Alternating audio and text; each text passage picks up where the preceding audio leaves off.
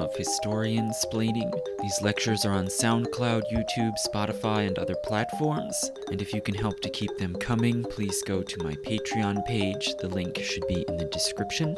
So, for some time, I've been planning on giving a series of lectures on the history of Florida, and I expect that there will be probably three or maybe four. But regardless, I want to start the telling of the story of Florida in the town of Titusville in the year 1982.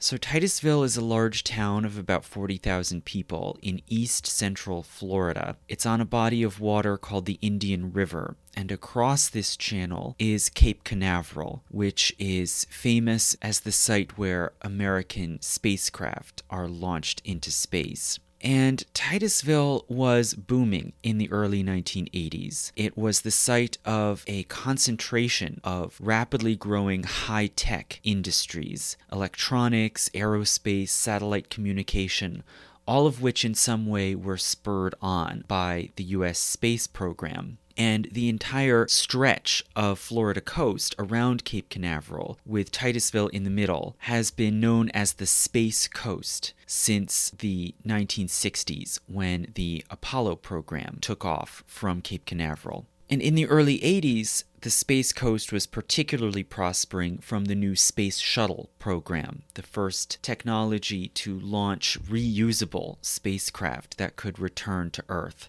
And with these industries growing and with a lot of high paid positions, lucrative positions in these industries, naturally there was a skyrocketing demand for housing, including higher end housing. So it's not at all surprising that in 1982, just the year after the launch of the first space shuttle in 1981, two developers bought up land in the southwestern inland part of Titusville, basically boggy and swampy woodlands, which they hoped to clear to build 50 luxury homes. And one morning in April 1982, a backhoe operator named Steve Vanderjagt was dredging peat and mud out of the bottom of a small boggy pond, which the developers planned to build a road over.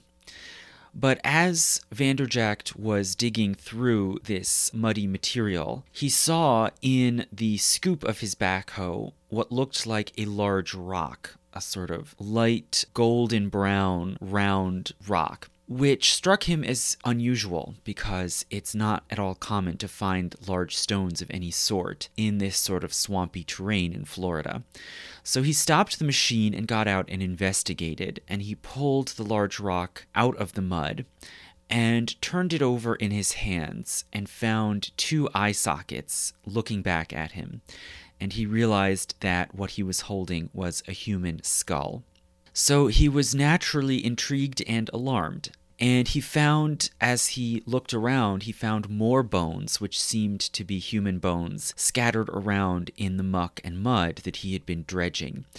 And he collected them together into a large bucket and brought them to one of the developers who owned the site named Jim Swan at his office. And Swan, too, was intrigued and alarmed and wondered if this might be a sign of some crime. So he took the bucket and walked on foot to a nearby station of the Florida Highway Patrol. But apparently, the highway police only responded nonchalantly, quote, We only do car wrecks.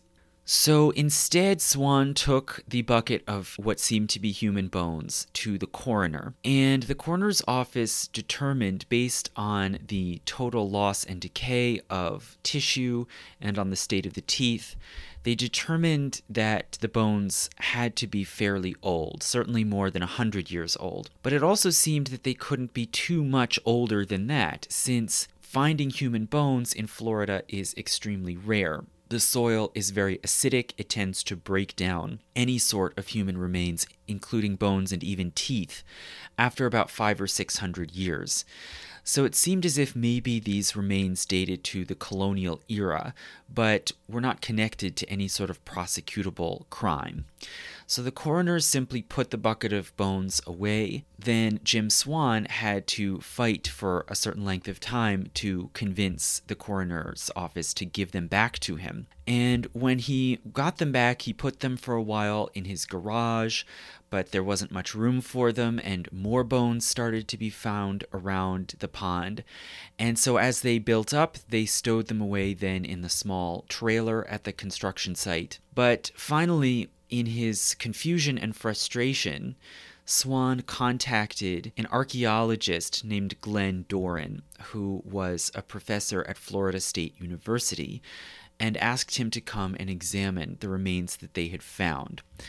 And based on the conditions of the very worn teeth that were still intact in the skulls, Glen Doran concluded that in fact these were more than 500 years old. And he surmised that the bog water, which often is completely deprived of oxygen and may also be pH balanced, more alkaline than the acidic soil around it. He figured that these bones and teeth had been preserved in the bottom of the boggy pond, as has been known to happen in many other places in the world, including in Europe, where so called bog bodies in even more perfect states of preservation have been found from thousands of years ago. So, this opened the door to the possibility that these remains found in the pond at this Windover construction site might be a great deal older than just a few hundred years, maybe older than had almost ever been found before in Florida.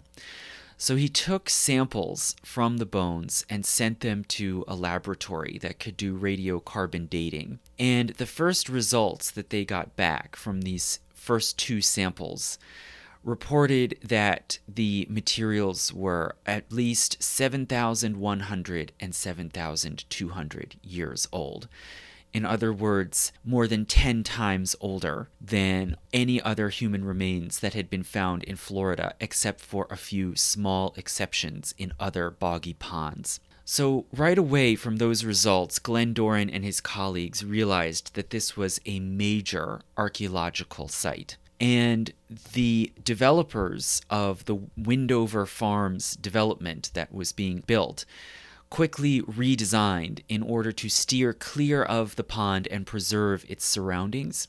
And they donated equipment to the archaeological team to help to drain the pond so that it could be excavated and teams began to excavate the pond after pumping out water through surrounding wells and exposing the damp peat.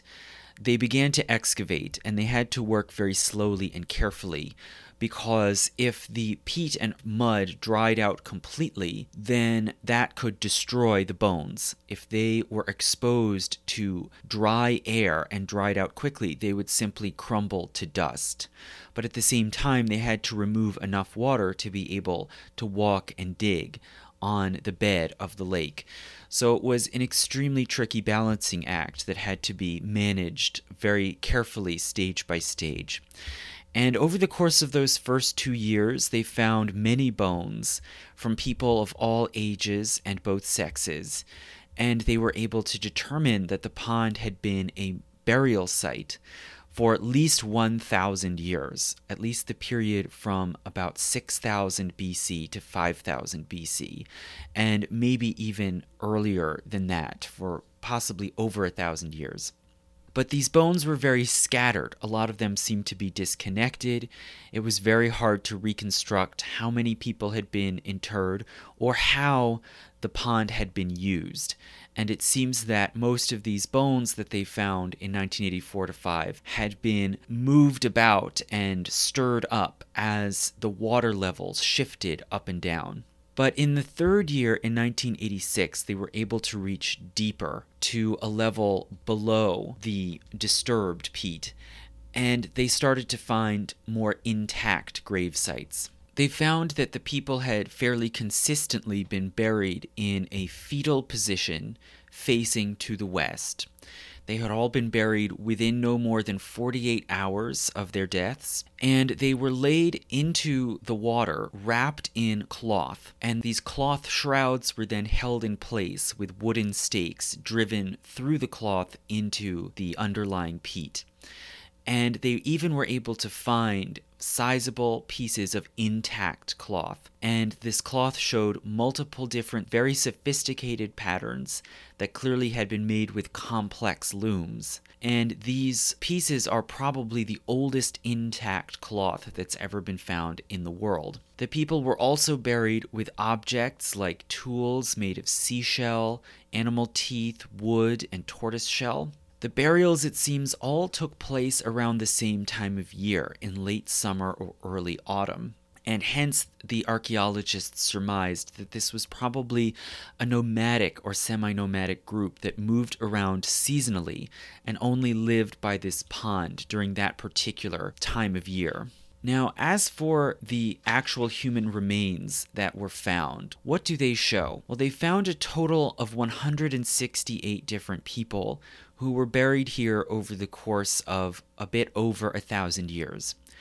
And it seems that they did not live an easy life. About half of the people buried were children or young adolescents, and the adults seem to have ranged in age up to their 60s. A lot of the human remains show signs of serious injuries. Some of them probably accidents, like severely broken legs that didn't heal properly. There are a few injuries that suggest violence. One obvious one is a young man who is interred with a spearhead still embedded in his hip. Another man had a broken brow and eye socket, so maybe this is a sign of fighting with fists or clubs. Many others also had health problems that weren't necessarily connected to violence. They had severely worn teeth, which tends to be common among people who eat wild food with a lot of sand or grit. Some of them had abscesses in their jawbones.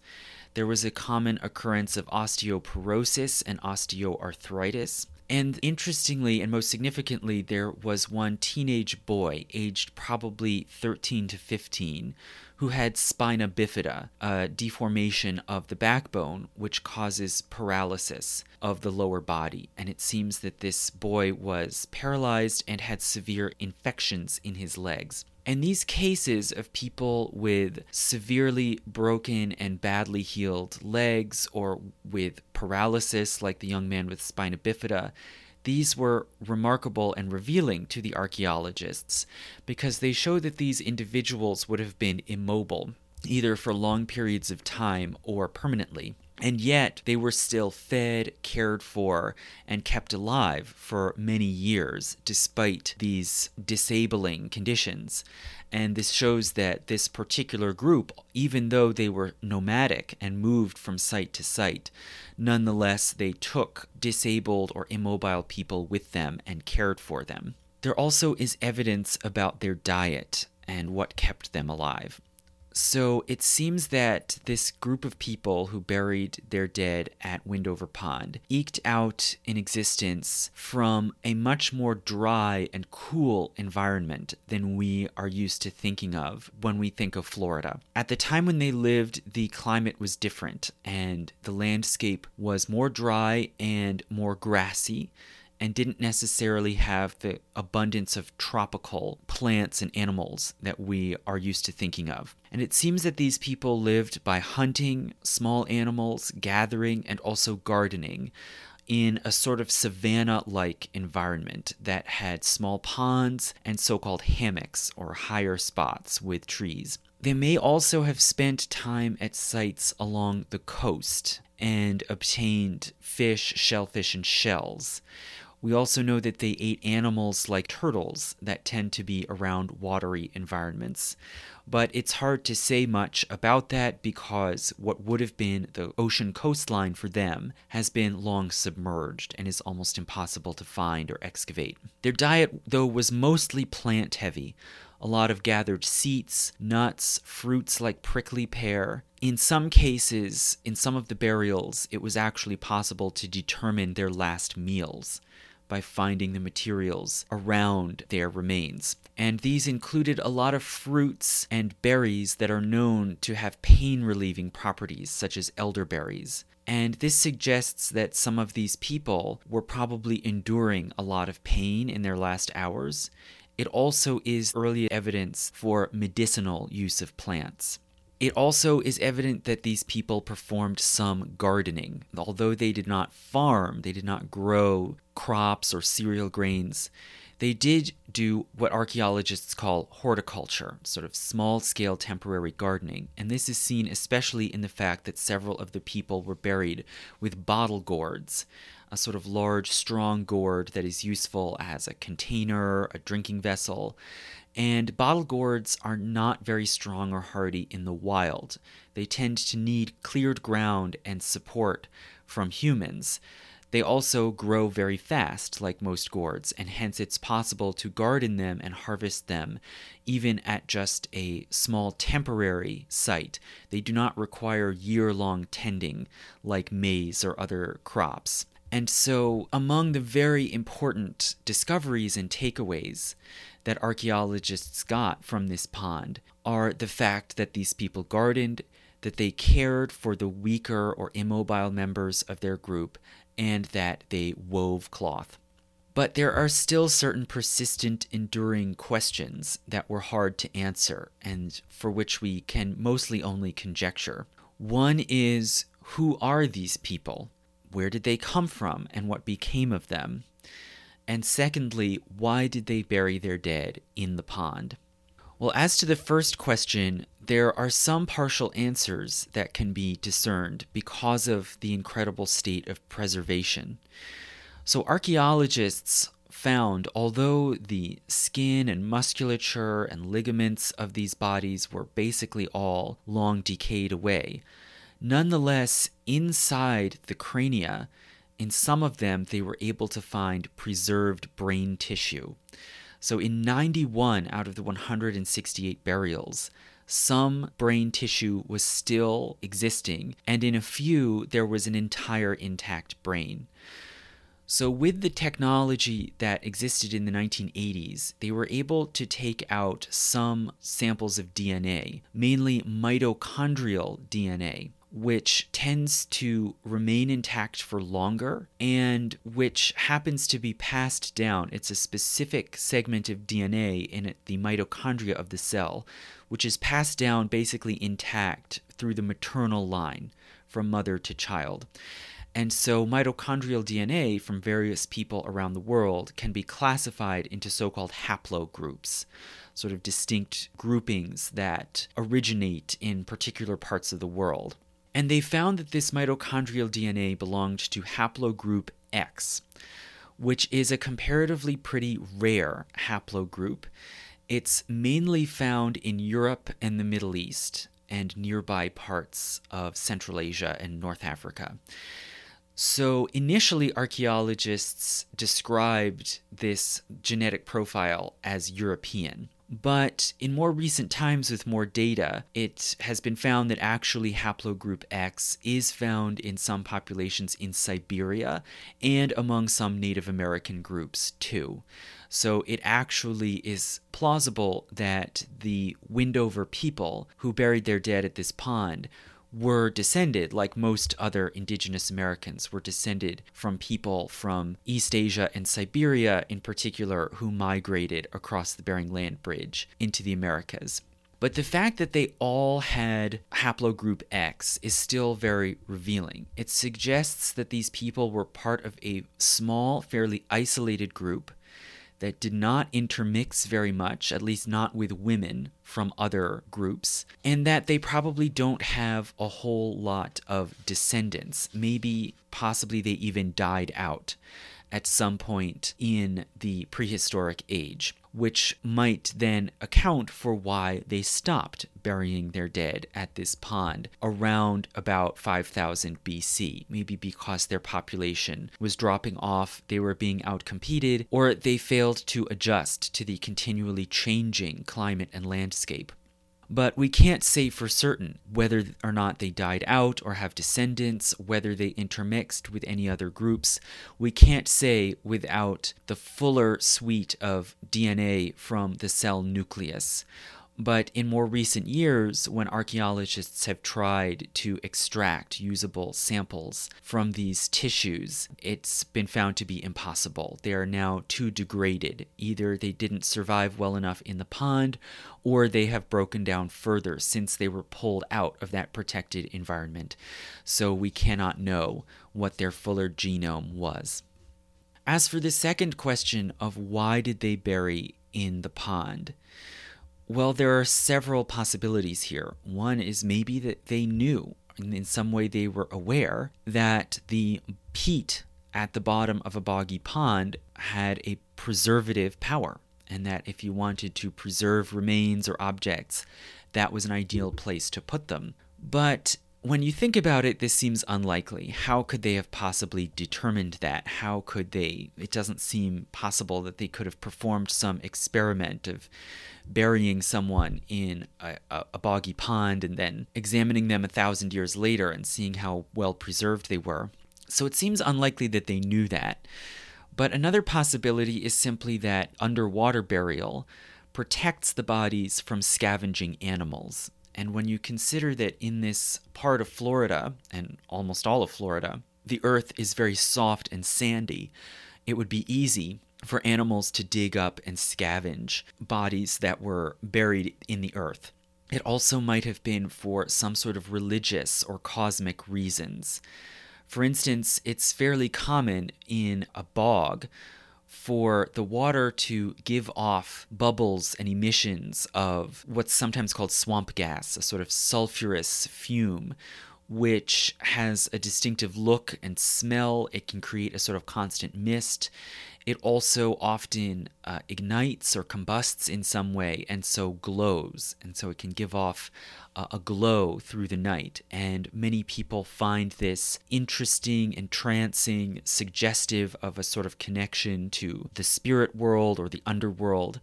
And we know that in other parts of America, it has been common for indigenous Americans to believe that ponds or small rivers are gateways to the underworld or the spirit world. So they may have been thinking along those lines, or they may have seen the glow as promising a sort of life giving or life preserving power, and hence they saw burial in the pond as a, an, an ideal place to commend the spirits of the dead to eternity or the spirit world. Now, regardless of those unanswered questions, all in all, the Windover Pond site, as it's now called, is one of the biggest and most preserved prehistoric burial sites that's ever been found anywhere in the world, and probably the biggest and most important ever found in North America. Today, it's simply left by the side of a road surrounded by dense woods and thicket, with no public access or visibility.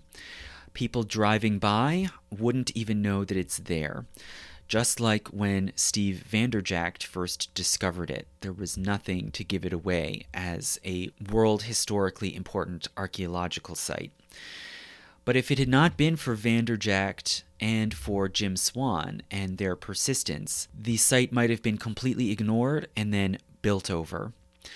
And this is very suggestive that there likely are more sites like this especially in swamps, lakes, and ponds around Florida that are still undiscovered or that probably have already been destroyed and built over. And so, in this way, the discovery of the Windover Pond burial site, I think, is emblematic of a special quality of Florida. Florida is a place where there has been rapid change and growth over many centuries leading to deep layering of history with remains of different eras, different societies, different civilizations that have been packed close together.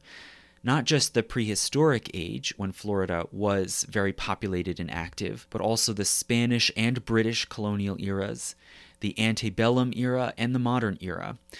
And in this way, Florida is a lot like sites in the old world, like Rome or Jerusalem, that have this kind of higgledy piggledy layering and cobbling together of different eras, different societies, different styles. But in Florida, it's even easier to miss or ignore. Largely because of the tropical environment, the density of the vegetation, the wildlife, which makes so much of Florida forbidding and mysterious, and so many important sites and historical markers that are never seen except in those moments when people chop down trees or dig up ponds and some way disturb that tropical environment. And that's when discoveries are made. So, the story of Florida, as I will try to convey it, is really the story of repeated attempts by different societies and civilizations to colonize and exploit this tropical landmass which is attached to a mostly temperate continent. It stands out as this distinct and in many ways strange and unique environment connected to the rest of North America. And it is both appealing and challenging and dangerous. And usually, at some point or other, as a society puts in the work, the resources to colonize and exploit Florida, at some point it is abandoned again and covered over until the next society comes along and builds over those remains. But the fact that Florida is so challenging and so complicated and so difficult to control and colonize leads to the illusion of it having no history. So, this is the great irony of Florida. And this has been acknowledged often by Floridians themselves. For instance, the magazine Florida Weekly ran an article in 2020 which said, quote, if there's one thing that old timers hear from newcomers to Florida, it is this. This place has no history. Everything here is new. And this is incredibly ironic when you consider that actually Florida has the longest recorded history of any state in the United States. And it is, as you may know, the home of the oldest European founded town in the United States. And if you take that recorded history together with the prehistory, like in the Windover Pond site, Florida actually has the richest longest and most complex history of any part of the US. And this history is always being encountered and confronted in one way or another, even if it is ultimately just to clear it away and discard it. And another emblematic example of this is the building of the Royal Palm Hotel, which Henry Flagler built on a sort of high spot on the north bank of the Miami River, right in what's now the city of Miami and it was built with an enormous sixth of a mile long veranda. But in order for this hotel with its huge footprint to be completed, the builders had to clear out not only an ancient Indian burial mound, but also the foundations of a Spanish mission and an antebellum slave plantation. So, all of those layers that had accumulated in that one spot on the Miami River had to be cleared away for this grand Victorian American monument, which now is also gone, right, and has made way for the urban center of Miami.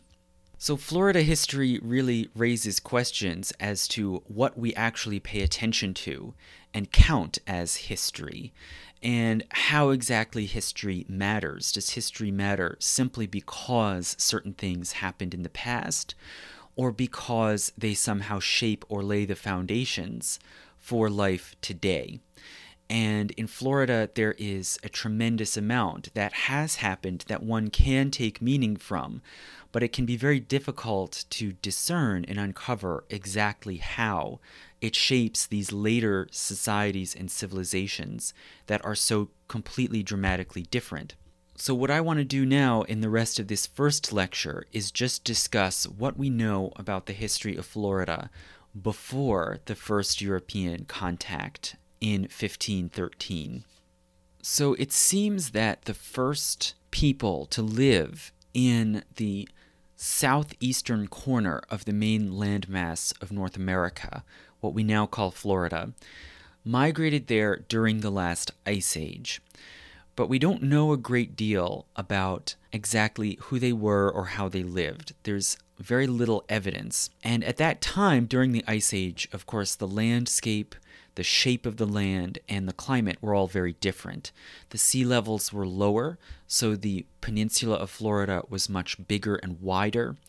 And the climate was cooler and more dry, and it seems that a lot of it was sort of cool, scrubby grasslands. And because the water levels have risen dramatically since that time, many sites have been submerged or have been in some way destroyed or eroded away. But it does seem that people migrated into Florida probably following the herds of megafauna like woolly mammoths and mastodons. Only a few artifacts, including a few preserved human bones and some crude tools, have been found and these include sharpened stone points that might have been used as tools or weapons.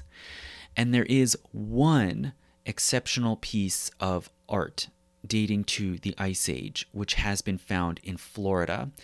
And it is a fossilized bone, probably a mastodon bone, with a fine small carving depicting a large animal. It seems to be a mammoth. And this bone with the mammoth carving picture was found by an amateur collector in Vero Beach, and he picked it up at a site called the Old Vero Ice Age Site.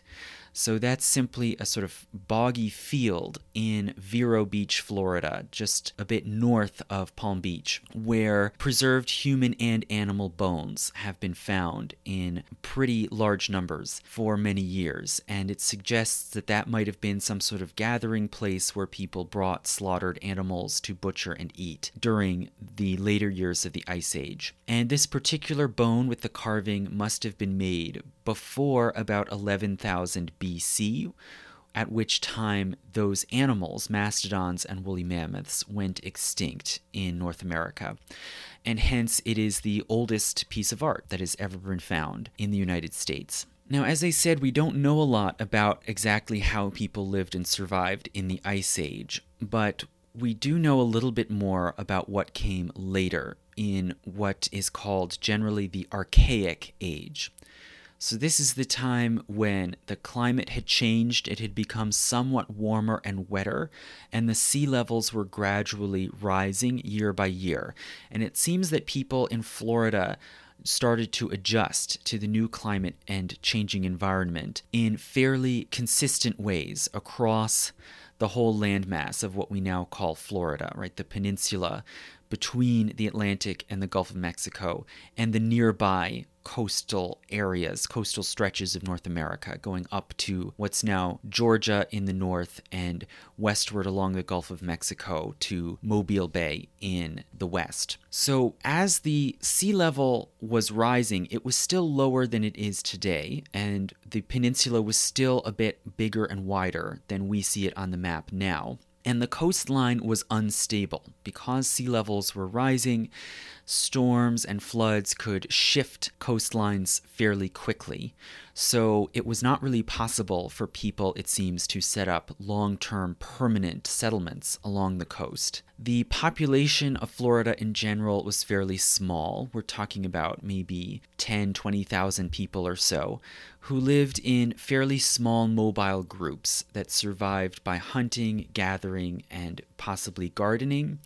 And they moved seasonally among multiple different sites, taking advantage of different food sources like fish or small animals or fruits at the different times of year. And it is possible that they also set up occasional temporary settlements along the coast, but if so, they're now gone and submerged.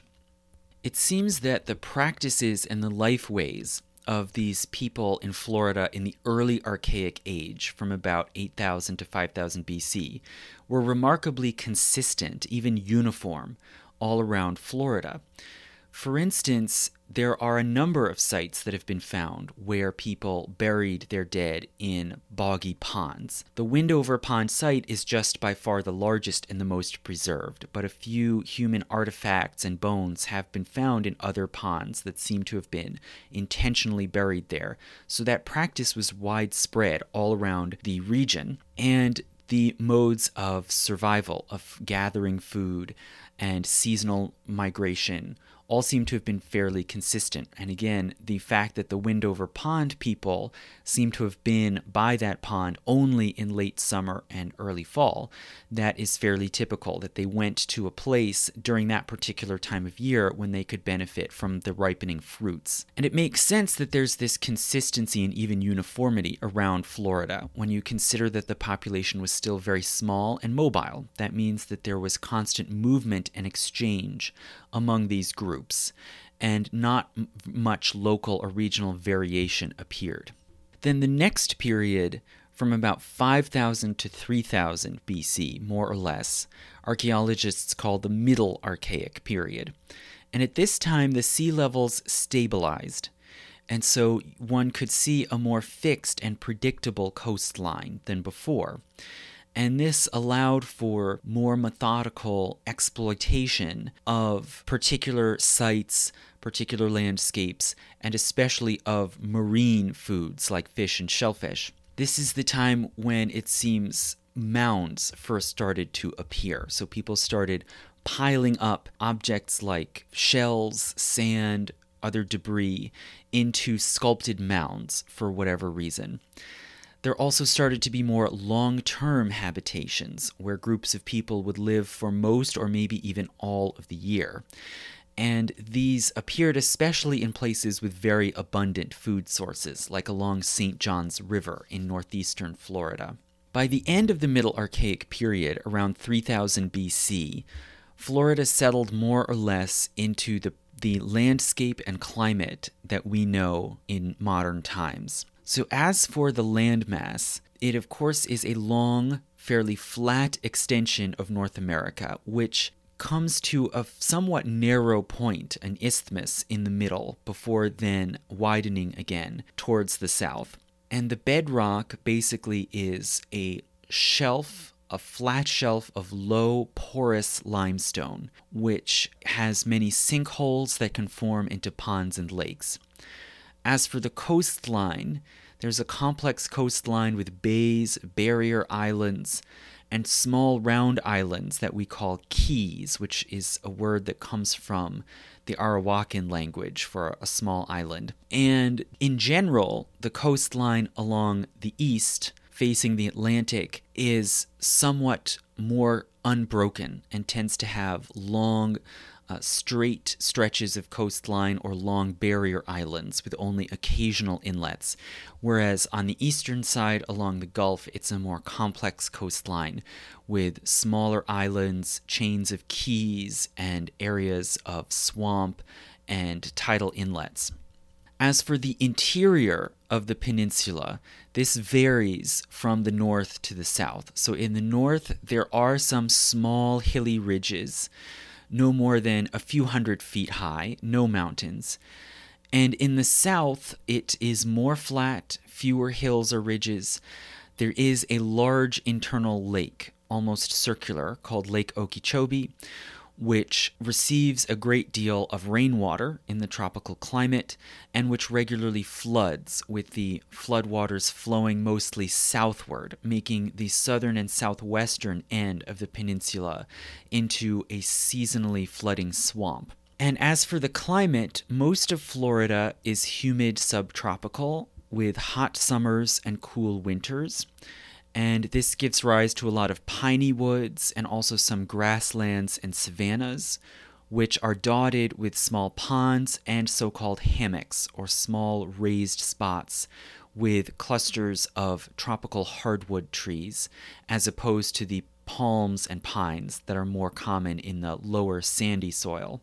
So that is how the climate uh, appears in most of Florida, but in the south, basically from Lake Okeechobee southward, the climate is a tropical monsoon climate. So it's governed by the shifting oceanic winds. And it experiences hot, very wet summers with frequent rainstorms and thunderstorms, and warm but drier winters. And in general, the climate in South Florida is wetter to the east and drier to the west. So the far southeastern tip of Florida, around what's now Miami and Fort Lauderdale, that area naturally is tropical rainforest, and that was the environment for thousands of years. In the southwest, it is less rainy, and so naturally this gives rise to tropical savanna, at least in the areas that are not regularly flooded by the overflowing waters of Lake Okeechobee, which produces marsh and swamp. So, this tropical and subtropical environment presents certain distinctive advantages and disadvantages, which can make Florida both attractive and dangerous. So, as for the advantages, it has a very green and fertile environment, verdant with rich plant and animal life. There are a great deal of birds, fish, turtles, and other small reptiles and mammals. There's rich aquatic life, including many kinds of shellfish, which are easy to gather and harvest. And there's very rich plant life with all kinds of productive fruits, berries, nuts, and seeds, and useful fibers from plants like palms that can be used to make clothing or for building or for weaving into cloth. There are also plenty of waterways for transit. So, if you're in an age before steam or without horses, Florida is a relatively easy place to get around with all kinds of tidal channels and large rivers like St. John's River. There are no dangerous large predators. So, Florida is home, of course, to alligators, as well as black bears and panthers. But all of these very rarely attack humans. They're really not a major danger to humans, especially if you know how to steer clear of them. But the real disadvantages of Florida are things that we might not necessarily think of today. There is a lack of defensible high ground. One is pretty vulnerable to attack by powerful neighbors. The danger in terms of animals is not really alligators, but rather it's venomous animals such as snakes, spiders, insects, especially bees and hornets, which are very abundant, and in the water, jellyfish. Florida is subject to hurricanes and has been for thousands of years, and those are a major threat, again, especially when there is no high ground. And mosquito borne illnesses, and that's something that was probably not such a big issue in the prehistoric age, but in modern times, mosquito borne illnesses like malaria and yellow fever have been introduced from Africa and became a major killer in Florida. So, those are the different push and pull factors about Florida that mostly came into place, coalesced into this form in the later Archaic Age after about 3000 BC. And so the people in Florida in the later Archaic Age made very intensive use of coastal food sources like fish and shellfish, and they began to develop large permanent towns on the coastline. And the most important town site that's been found and excavated in Florida is the so called Horr's Island site, which is on a small island in the area called the 10,000 Islands in southwestern Florida, basically down south of what's now Fort Myers. And Horr's Island had a cluster of five very large shell mounds of different shapes and sizes that were built at different times and in different ways between about 6000 BC and 1000 BC. So, this was a major site of human habitation and use for several thousand years. And it seems that the earliest two mounds on Horr's Island were simply middens, just sort of trash piles that formed especially from discarded shells that people were producing as they ate many oysters, conchs, whelks, clams, all kinds of shellfish. But the later two after those were may have begun as middens, but they were then intentionally built up and shaped with more shells and with sand carried in baskets. So it seems that although these mounds might have initially started as just kind of accidents of discarded refuse, at some point the people of this town had a kind of aha moment where they thought these piles could be shaped and built up into something useful or interesting a, a safe spot, a high ground to serve as a lookout, maybe a ceremonial site. And these mounds became more and more elaborate and important. And all four of these were also found to have human burials in them as well, which probably were added in many years later after the mounds had already been created. So now the idea was occurring of using these built up mounds as burial sites. And finally, they built a large shell ring, which is a curving mound enclosing a central plaza. That was probably an important central site in the town. And as for the town itself around these mounds, archaeologists found hundreds of post holes of buildings and dwellings that it seems were made from saplings that were set into the ground and then bent into the frameworks of buildings and then covered over with palm thatch roofs. And it seems that this town reached its heyday round about the year 1500 BC, so around the middle of the second millennium BC. And at that time, it appears it was the biggest town in the entire southeastern region of North America, at least the biggest one that has been found to date. There have been found in around the site many tools made of shell and bone Whereas if they made others out of other materials like wood or hide, those have long dissolved in the acidic soil. And as for their food sources, they consumed some seeds and fruits and also some land animals. But mostly their diet, it seems, was based on fish and shellfish, such as oysters, clams, conchs, and whelks.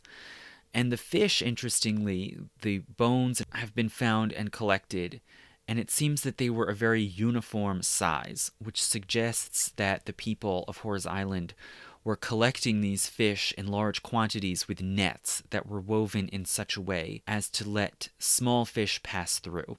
So, all in all, this society at, Horr's Island was clearly based on pretty sophisticated and highly developed use of the tropical natural resources around them.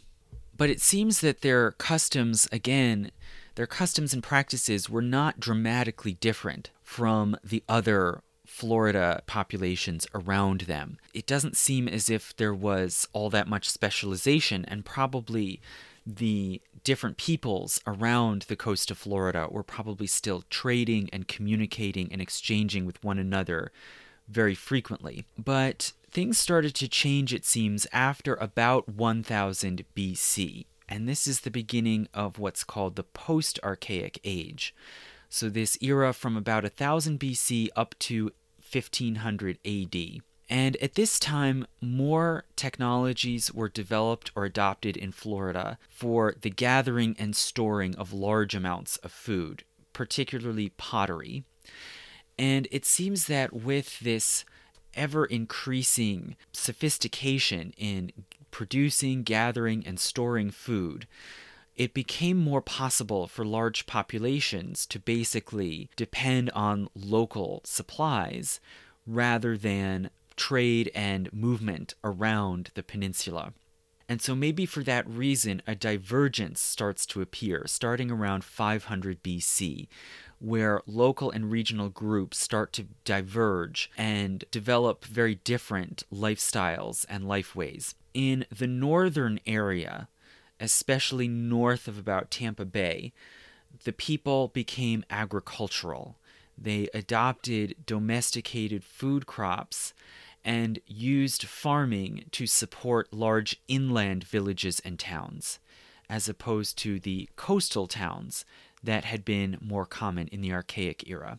In the southern area, it seems that societies evolved into what archaeologists have called the Glades and Belle Glade cultures, which were concentrated especially around Lake Okeechobee. So there was a growth of population inland in the south too. And these societies were distinguished, at least archaeologists distinguished them mainly by their pottery style and the style in the Belle Glade and Glades area was a very strong pottery that was made from a gritty, sandy clay and usually undecorated. So it was very practical and utilitarian, but useful in storing up food and the people in tropical South Florida practiced very intensive hunting and gathering, the collecting of large stockpiles of food resources from the sea and from fresh water. And the collection of useful materials like shells, objects like shark's teeth, which were used for cutting. And this most likely was a more practical and efficient use of this wet tropical landscape than agriculture. So, agriculture was not adopted in South Florida by the Glades or Belle Glade cultures, probably because it's, it was simply too wet. It was not the right environment for it. And so instead, what happened is that the systems of procuring food from the natural environment and ecosystems was honed to such a degree of perfection that it could support large, concentrated, even urban populations without farming. And the most important site where we know that this happened is the so called Key Marco site. And this is another small island right near Horr's Island in the southwest of Florida, on the edge of that so called 10,000 Islands region. And Key Marco shows another series of large shell mounds like Horr's Island. And also within the island, there, it seems, was another boggy pond. And the archaeologists who found the site called this the Court of the Pile Dwellers because they saw the people of the island as living on these shell mounds or piles. This site on Key Marco was excavated in the 1890s and they found hundreds of distinctive carved and shaped wooden objects, more than a thousand in total, which is the most of any site that's ever been found in the eastern United States. And they found many other objects also of bone, hide, shell, stone, and ceramics. And again, ceramics were an important innovation now that were used extensively that hadn't been known in Florida in the Archaic Age. And these objects include bowls, dishes, clubs, and other weapons, carved statuettes, and masks, most of which were also colorfully painted. And they also found something distinctive and unusual from this sort of site, which was a large flat top mound that seems to have had a structure built on top. So, this is earliest evidence of so called platform mounds, where people built houses or meeting halls or temples of some sort on the level tops of mounds. So, the Key Marco site is remarkably rich. It sort of combines the special island environment, like Horr's Island, with the preserved objects from the bog pond, like Windover Pond. But it's very difficult to date the artifacts cannot be carbon dated because when they were excavated in the 1890s, that technology didn't exist yet, but they've been out of the ground for so many decades now that they cannot be dated precisely. But it's significant that in all the material that's been found on Key Marco, there is no sign at all of European contact. So that makes it overwhelmingly likely that it dates entirely to before 1500. And rough guesses are that it probably was a large town in the first millennium AD, up to maybe about 1500, and then was abandoned because of demographic collapse after that point. As for the particular styles of Key Marco, they stand out as very distinctive and unique unlike the art objects that have been found in other places around Florida, much less the other parts of North America. But it seems that they evolved.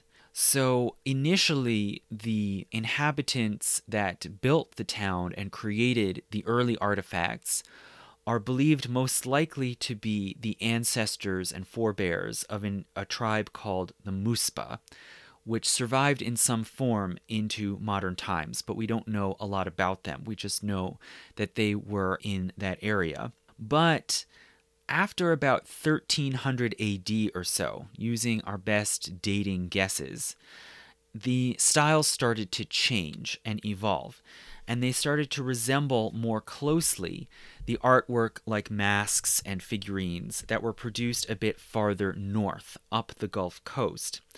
And the styles of that region, of that society around what's now Fort Myers and northward, are called Caloosahatchee, and they're associated with the Calusa Kingdom, which I'll talk about more later, which was a major regional power.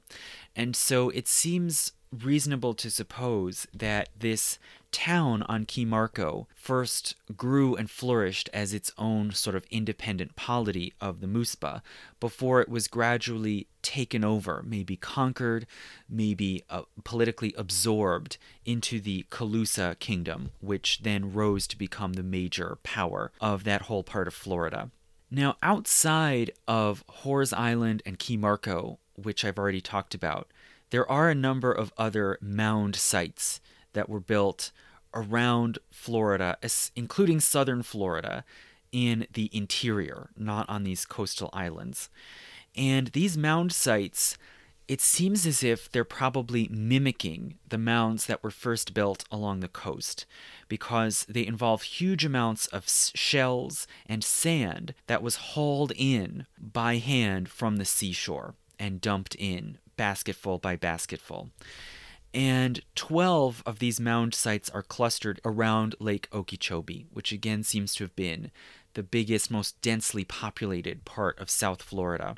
And the biggest and most important of these sites is called Big Mound City. And that is a 20 acre complex of burial mounds and artificial ponds that is right near the eastern shore of Lake Okeechobee. And it seems that it was built around about AD 500. Earlier, it had been thought that it was not that old, maybe from about 1000, but now archaeologists think it's earlier than that, so may have developed around the same time that the town on Key Marco was thriving. And we don't know who built Big Mound City either, although it seems possible that it might have been the ancestors of a tribe called the Tequesta. And Big Mound City has a single large central platform mound with a level top, and it seems there was a village, maybe a, a permanent year round village or maybe just a ceremonial village built on the mound. And then there are other features radiating out from this central platform mound pathways, raised causeways, and some causeways that then end in another smaller subsidiary mound, and then beyond that, a small artificial pond. So it was a whole landscaped complex. And it seems that these causeways that radiate out from Big Mound City point towards other villages and mound sites all around South Florida. So this suggests that there was obviously an awareness of the geography and of the different groups and sites around the whole region, and maybe there was some sort of ceremonial or diplomatic relationship among the different tribes and groups. Perhaps representatives or delegates from these different groups and sites might have met for ceremonial occasions at Big Mound City, but of course that's speculative. So, that is a basic overview of what we can reconstruct about life and society in Florida in the archaic and post archaic ages based on archaeology. Now, if we combine that together then with written reports and ethnography and linguistics, information that has been collected in the modern era over the last 500 years, and we combine that with the archaeology, we can roughly reconstruct some things about society, about the different nations and tribes, and the, the culture and politics of Florida in the age just before European contact. So, if we try to sort of map out and describe society in Florida, say in the 1400s, just before the Europeans show up, it's estimated that about 400 to 700,000 people lived in Florida. So it was fairly densely populated by the standards of the time. And it was home to about one seventh of the entire population of North America above the Rio Grande. So it was among the more populated parts of North America. And there were some common widespread practices that tied people together all around this region, such as observance of major holidays like the Green Corn Festival, that was customarily celebrated in the summer around the summer solstice. But there also was a basic regional split that had emerged between northern and southern Florida. And you can see this divide between the two regions with a, a, line running more or less from Tampa Bay northeastward up towards what's now St. Augustine. There was a tremendous difference in the degree of Mississippian influence north and south of this dividing line. So, to the north, there was a great deal of borrowing and interaction with the peoples of the interior of North America, which through the first and early second millennium AD was dominated by what we call the Mississippian civilization, a large urban network based around large scale agriculture, especially of maize, beans, and squash, and that produced large cities like Cahokia and Kaskaskia in the upper Mississippi Valley. So, northern Florida was very connected to that world and uh, shaped itself to some degree in their image. So, they practiced agriculture, especially of maize. They built large towns, especially inland towns. They built platform mounds, similar to what you would see further north among nations like the Creek or the Choctaw. They tended to have strong rulers, they were often monarchical, and they had certain practices like the ball game, which I'll talk about later, which again connect them to the Mississippians and other societies in North America that put a great deal of importance on ceremonial ball games. And all of these things, of course, then are different in the South. You do not see agriculture, you don't see inland towns as much as coastal towns. The mound designs are different. You do not as often see strong rulers, although there is an exception I'll talk about, and the ball game just doesn't seem to have been significant in the South the way it was in the North. So there's this clear divide. And basically, it seems that certain large, powerful groups emerged and took shape starting around 1300.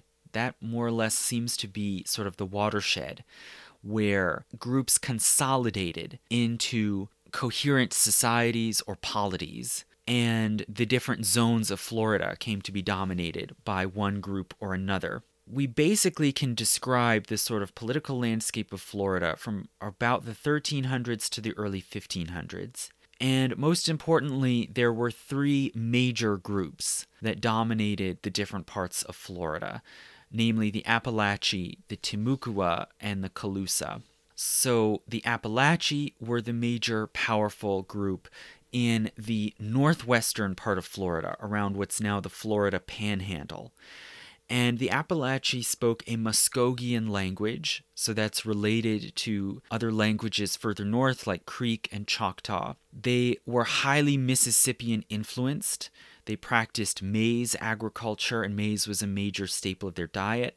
They also farmed squash, sunflowers, and other crops that had been domesticated in other parts of North America or in Mexico and they also they consumed these crops alongside gathering of other wild foods like strawberries nuts and hunting of deer and fowl which were abundant in the subtropical woods. And they stored large amounts of food in pottery and in cellars. They often dried or smoked foods such as meat and fish and so they could build up large food stores that could sustain large populations through winters and through periods of scarcity. So they had a resilient and populous society. They also used certain important plants for rituals. For instance, they gathered and dried wild holly in order to make the so called black drink, which is a very strong caffeinated drink used for ceremonial purposes. They also grew tobacco for smoking and used smoking tobacco in political and diplomatic rituals, as was common in much of North America. And they lived in sort of scatterings of small farmsteads, villages, and some larger towns, which especially tended to be located on lakes. And these larger towns tended to have earthwork mounds. And the biggest known Apalachee town was located at Lake Jackson, which is just a bit north of modern day Tallahassee in the sort of north central panhandle. But for whatever reason, around the year 1500, it seems that the capital and ceremonial center of the Apalachee was not at Lake Jackson, but at a town called Anhaica, which was newer and is located basically right where the city of Tallahassee is now. And Anhaica was a large town with hundreds of structures, and it was the seat of a powerful ruler. So they had a king or paramount chief who was elected by a council of elders of the tribe. So it was fairly centralized, organized political unit. The major unifying factor of Appalachian society among all these villages and towns and farmsteads, the major unifying factor, aside from the common language and the ruler, was the ball game and this is similar in some ways. At least the significance of the ball game seems to have been very similar to ball game contests in the mississippian societies in other native american tribes in north america and in the mayan and and mexica civilizations as well which would built special monumental courts for these games, reportedly games to the death between aristocrats of those civilizations. So there was something sort of like that related to it among the Apalachee. So the people of the Appalachian Kingdom put a great deal of time and resources into this highly competitive game. It was played on a ball court where players would try to kick a ball in order to strike a goal post and the game was often rough and even violent. There were a lot of injuries, reportedly, occasionally, even deaths. And each village had its own ball game team, and they would challenge one another, issue challenges to each other to matches. And the villages competed not just to win these games, but they competed to recruit and hold star players. So it was remarkably like, you know, a modern sports league. Also, the game seems to have had a religious and medicinal significance. So the injuries that, that one could sustain in this game were sacrificial. They were understood as sacrificial and could be healing. And in addition to that, it probably had a sort of social purpose of managing tension and conflicts among men and among different villages in order to keep stability in Appalachian society. So while the Appalachian were the main power in the northwest part of Florida. In the northeast, the main predominant group, at least, was the Timucua. And the Timucua are significantly different. They were not a centralized unified kingdom or empire. Rather, Timucua is just a term referring to a broad group that was spread all around the northeastern and north central peninsula of Florida and it was basically a series of villages and small chiefdoms, about 35 of them in total, that spoke a common language, Timucuan language that had some somewhat different regional dialects but was still mutually intelligible. And these villages and small chiefdoms sometimes confederated together, made alliances, but also sometimes fought among themselves, and there was no central capital or ruler. In the West, the Timucua tended to be more focused on exploiting forest food sources, such as you know hunting and gathering, whereas in the East they were more focused on marine food sources and fishing. The major Eastern Timucuan subgroup was called the Mocama, which in the Timucua language just means ocean. So they were the people of the ocean, and they controlled most of the coast, about from St. John's River northward up to the Sea Islands. And there were certain common customs, aside from just the language, there were common customs and practices that tied the Timucua together.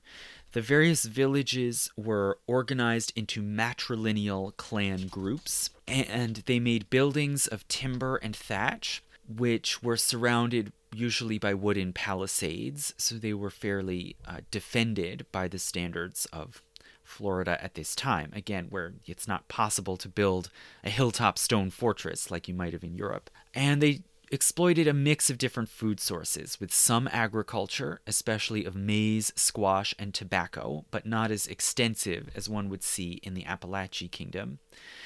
They also practiced a lot of gathering of wild foods, hunting of both land and sea animals, including manatees and whales. And they were known to sometimes barbecue meat over an open fire. And this is one of the first places that Europeans eventually learned about barbecuing. They also had a set of similar but not identical ceremonial customs to the Apalachee, so you can see some shades of commonality. They also produced the so called black drink, and they grew tobacco and smoked it ceremonially.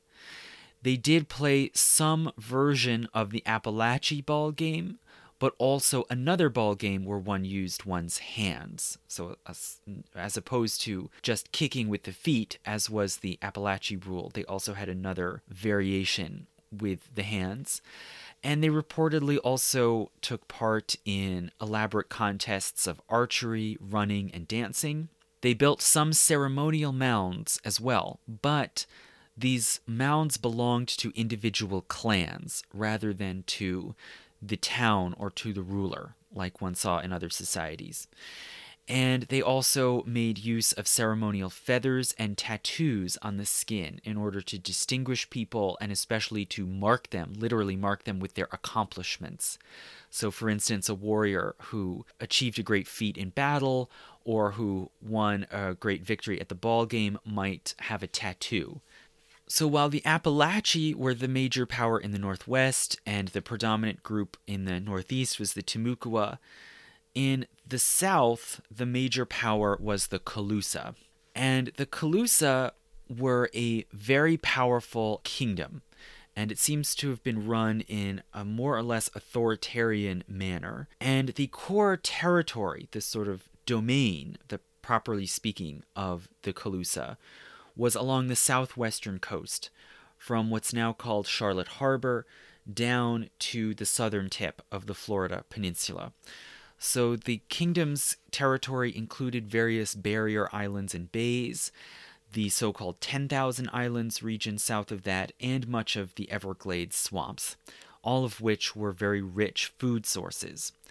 And they built towns with large communal houses they had a capital at Mound Key in Estero Bay, so a little bit north of those older towns that have been found at Horr's Island and Key Marco. And Mound Key was a small, round island where they built massive shell mounds, and it seems to have been the sort of political and ceremonial center of the kingdom. The Calusa were a highly stratified society with distinct noble and commoner classes they had a very powerful leader who was a seen as a kind of divine king or chief who held court in a great hall on Mound Key. And the ruler could dispatch out warriors and war parties that traveled mainly by seagoing canoe. And they were reportedly very warlike, and their name, Calusa, probably originally means the fierce people they often went on expeditions and and invasions and took captives, especially women. And incidentally, the island Captiva, which you may have heard of right next to Sanibel in southwest Florida, Captiva was later named that because of the captive population, where the Calusa would take uh, prisoners from surrounding societies and then sort of deposit them in the island of Captiva. There's a great deal that we don't know about the Calusa. For instance, their language is totally unknown. It is long extinct, only a few words of it were ever recorded, and we cannot say whether it was related to the Timucuan or Appalachian languages. In terms of food, they showed a very heavy reliance on fish and shellfish along the coast, but their settlements inland relied more on hunting of deer and other small mammals. There was a great deal of gathering of seeds and nuts, and some plants for their flavors, such as chilies and papaya. But these were all wild plants and fruits. There is no evidence of any agriculture. There was some small scale gardening, again, of bottle gourds and also of pumpkins, but not so much for food, but rather as tools like containers or floats to float fishing nets. They also made hand tools from shells, gourds, shark's teeth, and palm fibers. They showed very little personal adornment. So, whereas tattoos, feathers, and sometimes jewelry were common in the north, the Calusa had very little personal adornment. Jewels, it seems, were worn by the king and queen. They did do body painting. That seems to have been their main personal adornment body painting, but not tattooing. And they also produced some very sophisticated ceremonial masks, some of them with moving parts like puppets that were probably used in processions and rituals to be intimidating, uh, entrancing, and maybe to impersonate gods or ancestors. And it seems the Calusa believed in three main creator gods, and they believed that three different souls inhabited each person. And they had a distinct priestly caste that derived its authority from the connections to the gods and their understanding of these three souls. And reportedly, they put on impressive ceremonies with large processions, including priests and young women. So, if the Apalachee, the Timucua, and the Calusa were the sort of three major powerful groups in the Northwest, the Northeast, and the Southwest, there were also various other minor, probably smaller groups all around them and in the margins in between their sort of spheres of influence around Florida.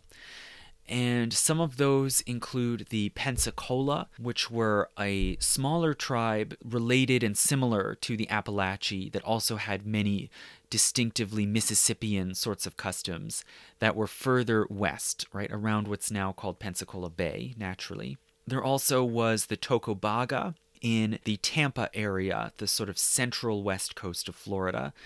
And the Tocobaga, it seems, had a principal town located at what's now called Safety Harbor at the northwestern corner of Tampa Bay.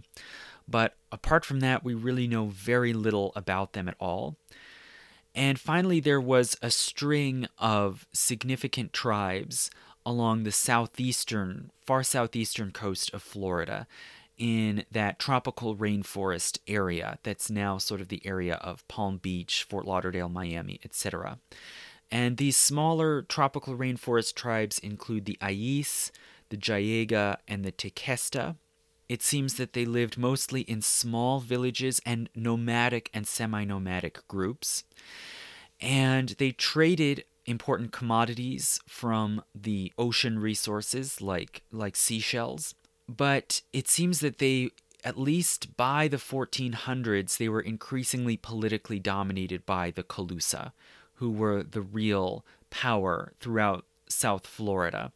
And reportedly they paid tribute of some sort to the Calusa, including in the form of a bread made from starchy roots. So that might have been a resource that they had access to in that particular environment they made it into this bread, and this is part of how they paid tribute to the Calusa kingdom. And we don't, again, we don't know much about these smaller tribes along the southeast coast, but it seems as if probably the Tequesta were the biggest and most significant. And they did have some sort of permanent town site on the Miami River, which included foundations of about two dozen buildings. And the Tequesta, it seems, did have powerful chieftain leaders with some sort of ceremonial importance, but we don't know much beyond that. We know far more about these larger, more impactful societies that predominated in the different parts of Florida the Apalachee, the Timucua, and the Calusa. But this more or less seems to have been the map of Floridian society and civilization as of the 1400s. And at some point towards the end of that century, maybe around 1498, some people along the coasts of Florida probably started to see appearances of strange large boats with sails.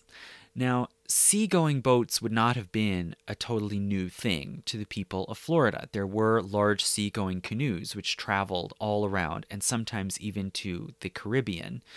But sailing vessels would have been something new and strange. And we don't know what the people in Florida would have thought of them or made of them. And we don't know if any attempt was made to communicate with the people on these sailing ships but probably not, considering that no record of any interaction with these foreign visitors is recorded in the oral traditions of the indigenous people or in European written records. So, probably no direct contact happened.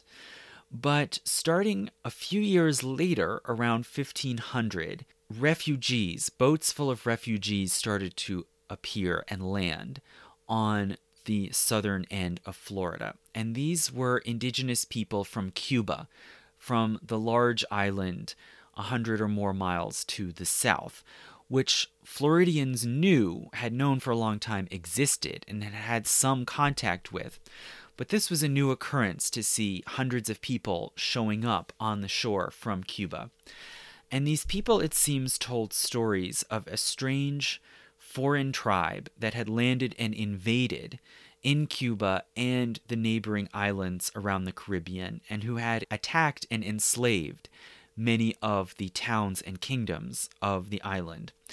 And these people who were coming across and landing in Florida obtained refuge from the Calusa. And this arrangement made a great deal of sense for both sides. The Calusa were a major, powerful, militaristic kingdom that could plausibly protect these refugees from Cuba. And additionally, they wanted more people right? Human beings were a scarce and valuable resource in Florida, as they were all over most of North America, and it was considered advantageous to take in foreigners, whether as captives or in this case as willing refugees. So there was, it seems, a refugee migration from the Greater Antilles into the Calusa Kingdom already by the early years of the 1500s. But at least for a while, it seemed possible that maybe they were safe there in Florida from these foreign invaders who had come from across the sea.